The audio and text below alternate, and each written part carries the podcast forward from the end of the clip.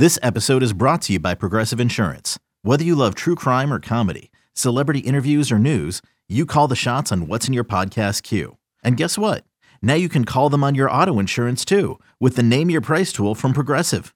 It works just the way it sounds. You tell Progressive how much you want to pay for car insurance, and they'll show you coverage options that fit your budget.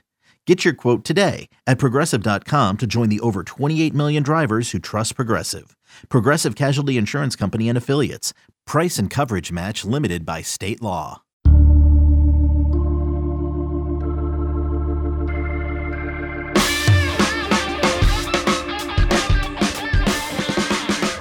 It is Thursday, September 23rd, and this is the 24 7 Sports Football Recruiting Podcast. I am your host, Blair Angulo. Thank you so much for tuning in as we look ahead to another big weekend of college football. But what we've been doing on this podcast recently is taking a deeper and closer look at some of the top classes in the composite team recruiting rankings. And let's do Oregon this week. We've got Matt Prehm on the line. He covers the Oregon Ducks for Duck Territory, the Oregon site on the 24 7 Sports Network. Matt, how are we doing? Good, Blair. How are you doing? Not too bad. I feel like before we get to Oregon, I feel like I need to, you know, maybe kind of discuss the situation here. It feels like Oregon is that little dog in the meme where the dog is surrounded by all the fire and he's and he's saying that everything is fine because the Pac-12 right now appears to be up in flames except for the Oregon Ducks. It would seem like the Ducks are probably the conference's only hope to reach the college football playoff. Yeah, it's uh things are going just fine, I guess, for Oregon, but everything else in the conference is burning down with uh, BYU basically controlling the Pac 12 South and USC having a coaching change. Uh, if the league wants to send a team to the playoff, everyone needs to be an Oregon fan. Uh, and that's probably pretty hard for probably majority of the conference to do anyways. And and so it's it's interesting. The league needs someone to make the playoff and they aren't going to do Oregon any favors because I don't know if there's a legitimate top 25 team in this conference outside of Oregon. So if they drop a game which history says they will cuz no team in Pac-12 history when the league has gone to 12 teams has gone unscathed I think they could run into a situation where maybe the rest, you know, the rest of the conferences have better teams that with with one loss than than Oregon does. Yeah, you mentioned BYU, obviously with Pac 12 South wins against Arizona, Arizona State, and Utah. They've also got USC on the schedule. And that was going to be my next question because that name has been thrown around Mario Cristobal as a potential hire for the Trojans after the firing of Clay Helton. And we discussed recruiting on this podcast. So let's put a recruiting twist on, on this. What kind of impact could this have? Because when I see Mario Cristobal's name in the headlines when it comes to potential potential coaching hires and, you know, I, I think in a way elevating his profile in a national sense, it could only help Oregon's recruiting efforts, right? Yeah, I don't think the rumors of him being linked to the USC job or possibly the Miami job, if that one does come open as well, will necessarily hurt because he's done a really good job of communicating with his current players, communicating with his current commits in the 2022 class and the other prospects that they're recruiting that he's very happy in Eugene. And I don't think if USC came calling to Cristobal that he would take the job. I don't think it's a good fit because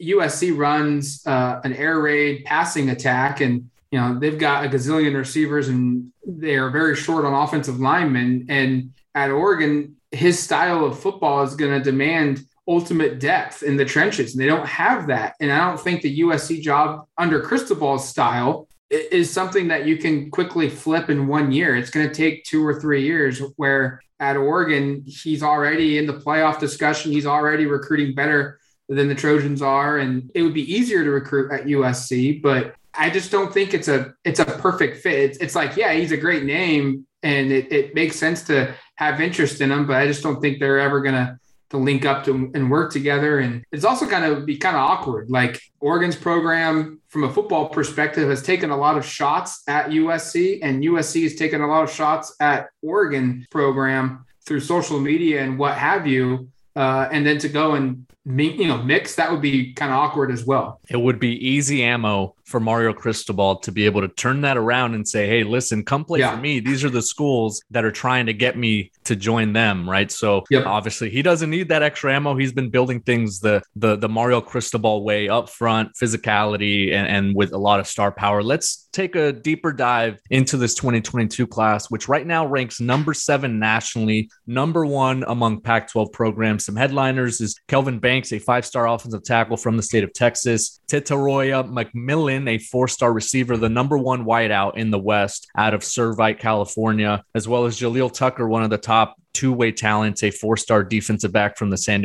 San Diego area. Those are three of the, the top commitments that they have now. How would you describe this overall class, the efforts that Coach Cristobal and that staff have put together up to this point? Yeah, it's 20 guys. Um, they're first in the conference and top 10 nationally, right around kind of the, the goal. I, I think they're shooting to take more guys than I originally anticipated. You know, Cristobal has gone on record um, in media interviews saying that they're going to try and take a full class, which there are not 25 seniors on this team on scholarship for the 2021 football season. So they're probably accounting for some attrition to happen this offseason. I think they've done a really good job in terms of loading up on offensive linemen. They've got five guys that play that position. Um, and then four that play the defensive line. And that goes in line with I was just talking about, you know, dominating the trenches on both sides of the football. They have one of the best players at the tackle spot who's also just one of the best players in, in, in the country. But then they've also got the number one JUCO offensive uh, JUCO player in the country. He's an offensive tackle and Percy Lewis. And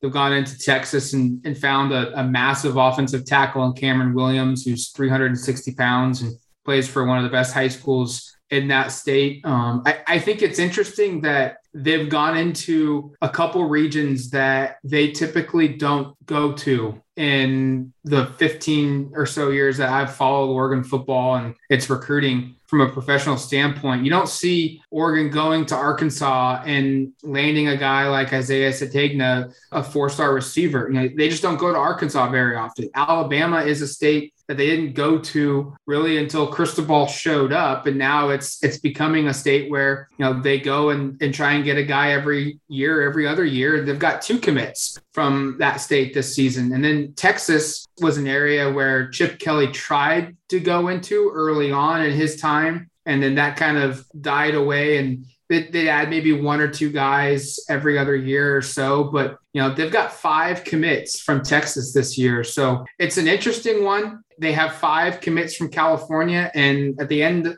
of July or early parts, middle part of summer, it was kind of one of those deals where it's like, wow, they've hit SoCal in particular very hard the last three or four years. And at the time, they only had one or two guys committed from from that region. That number has gone up a little bit after landing McMillan, after landing Jaleel Tucker and Jahlil Florence, but they're spreading their tentacles out here a little bit and expanding their recruiting reach to be not just the SoCal, Arizona, and Utah areas, but now more of a national approach. Yeah, and I think that is a, side effect of that on-field success, right? Winning the Rose Bowls and winning the Pac-12 championships and raising the profile of that program to an extent, right, where you're able to recruit nationally and go and into some doors open up that mm-hmm. usually might not be open for a program that is still on the rise and one that now is actually producing results on the field. You could see some of the fruits there for Mario Cristobal. We are joined by Matt Prehm. You could follow him on Twitter at Matt Prehm, P R E H M. He's also a host host of the Odds and Audibles podcast. Now, Matt, those were some of the guys that they have committed, and that's some of the success that Mario Cristobal and that staff have have already been able to accomplish. Who else is on the board? Because they've got 20 commitments. That would only leave a handful of spots left in this yeah. 2022 cycle. Who are the top targets remaining on the board? Yeah, it, it feels like offensively they're almost done. Five star receiver Kevin Coleman is still a guy that's out there. Are they the leader in the clubhouse for him? No, but you don't turn him away if he wants to come to Oregon. Josh Conerly is another five star and offensive tackle, but you know they've loaded up on so many linemen the last couple of seasons that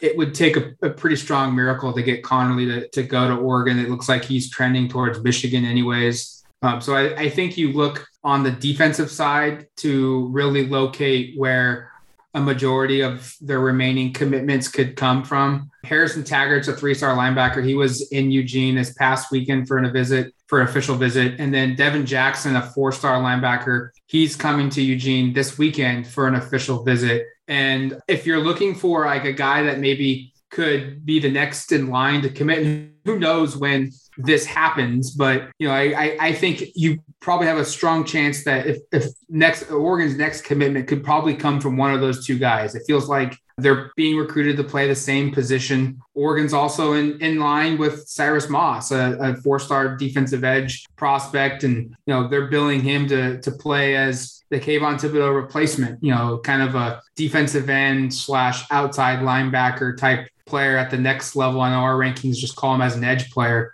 Um, and then they need to find a defensive tackle. I think it would be very beneficial to do that. Um, there's a couple of names that are out there, but Harold Kanu, Nyjalik Kelly, probably butchered his first name, but I don't think Oregon's really a heavy player for either of those guys. So it's going to be interesting, I think, to see what happens now that football across the country has started at the high school level, at the JUCO level. What senior or what JUCO guy kind of emerges and plays his way onto the board um, from a defensive line perspective for Oregon. Because there's every year there's that guy. What, what for every team essentially. There's always going to be that one or two guys that in November they just kind of blow up and they find themselves on big boards across the country. And, you know, I think that's the position Oregon's probably looking the hardest for is locating a def- another defensive lineman. Yeah. And, and with only a handful of spots remaining in this 2022 class heading into the early signing period. And, you know, there's going to be some reshuffling and there's going to be a, a couple guys, like you said, that resurface for the Oregon Ducks. And on top of some of the players that they still are targeting to join this class, it's going to be interesting to see how selective this staff becomes and, and, and who they're turning away or who they're really keying in on and who they take a gamble with, right? Because sometimes if you hold out for someone, uh, you're saying no to someone else and, and, you hope that you're hitting a home run there at the end of the day when the uh, announcement comes. So it's going to be very interesting to see. Uh, Matt, before you go, this schedule that I'm looking at, I mean, I don't know if if I see a, another big bump in the road. I mean, I, I think on the road at UCLA is probably the the yeah. game that I look at. You know, based on what we've seen out of Washington, not sure that they're on that level. The game at Salt Lake City in, in late November uh, against the Utah Utes could be one if if the Utes start to hit a different gear. If this team runs the table, are, are we talking about potentially a top five class nationally? They're almost there right now. I mean, they're seventh you know, when we're recording this show, it would probably require them to get a couple surprises. Maybe, you know, if, if Oregon does run the table and they finish their year 13 and 0 and are in the college football playoff, maybe a Josh Conerly says, you know what, like it might be there's not as much playing time to be had at Oregon, but it's close to home and they're a top five program. I'm going to stay. You know, it's it's out of Seattle, but it's still relatively close. Maybe something like that could play out it's going to take to get a top five class. I think it's Oregon's going to have to go undefeated, and they're going to have to have a, a couple things um, go their way. Maybe a coaching change at another school opens things up. You know, at, at USC, you know, for example, let's just spitball here for a second. Maybe one of their top prize players decides at the end of the year, you know what, I, I, this isn't for me. I, I want to go somewhere else, and maybe Oregon swoops in, or maybe it's another school somewhere else that has a, a job opening you know, and it allows Oregon to swoop in there and, and maybe steal a, a, top prospect. That's I think that's how it's going to get have to go for Oregon if, if they're going to land a top five class. But I think the expectation is is this class finishes in the top 10 and they push for uh, yet again their best class in school history from a recruiting perspective. They did it last year in, in 2021 and it's going to be pretty close for 2022 but i think it's still kind of on the table for them to be able to accomplish that. The oregon ducks that top dog sitting at the table with a cup of coffee the pac 12 up in flames oregon saying this is fine matt thank you so much for joining us Absolutely, Blair. All right, that is Matt Prehm. You can follow him on Twitter at Matt Prehm. Remember, stay locked into 24 7 sports for all the latest buzz on your recruiting scoop on your favorite college football team. For Matt Prehm and producer Lance Glynn, I am Blair Angulo. Thanks for listening to the 24 7 Sports Football Recruiting Podcast.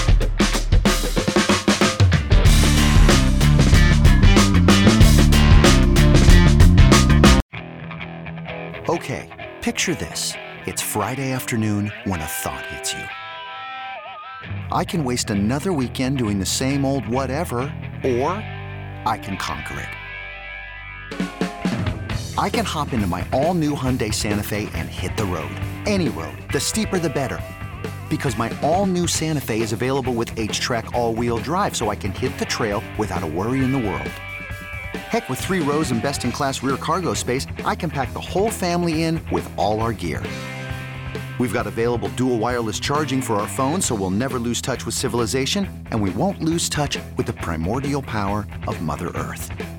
So, which is it?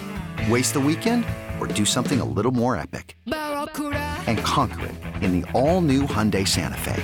Visit HyundaiUSA.com or call 562 314 4603 for more details. Hyundai, there's joy in every journey.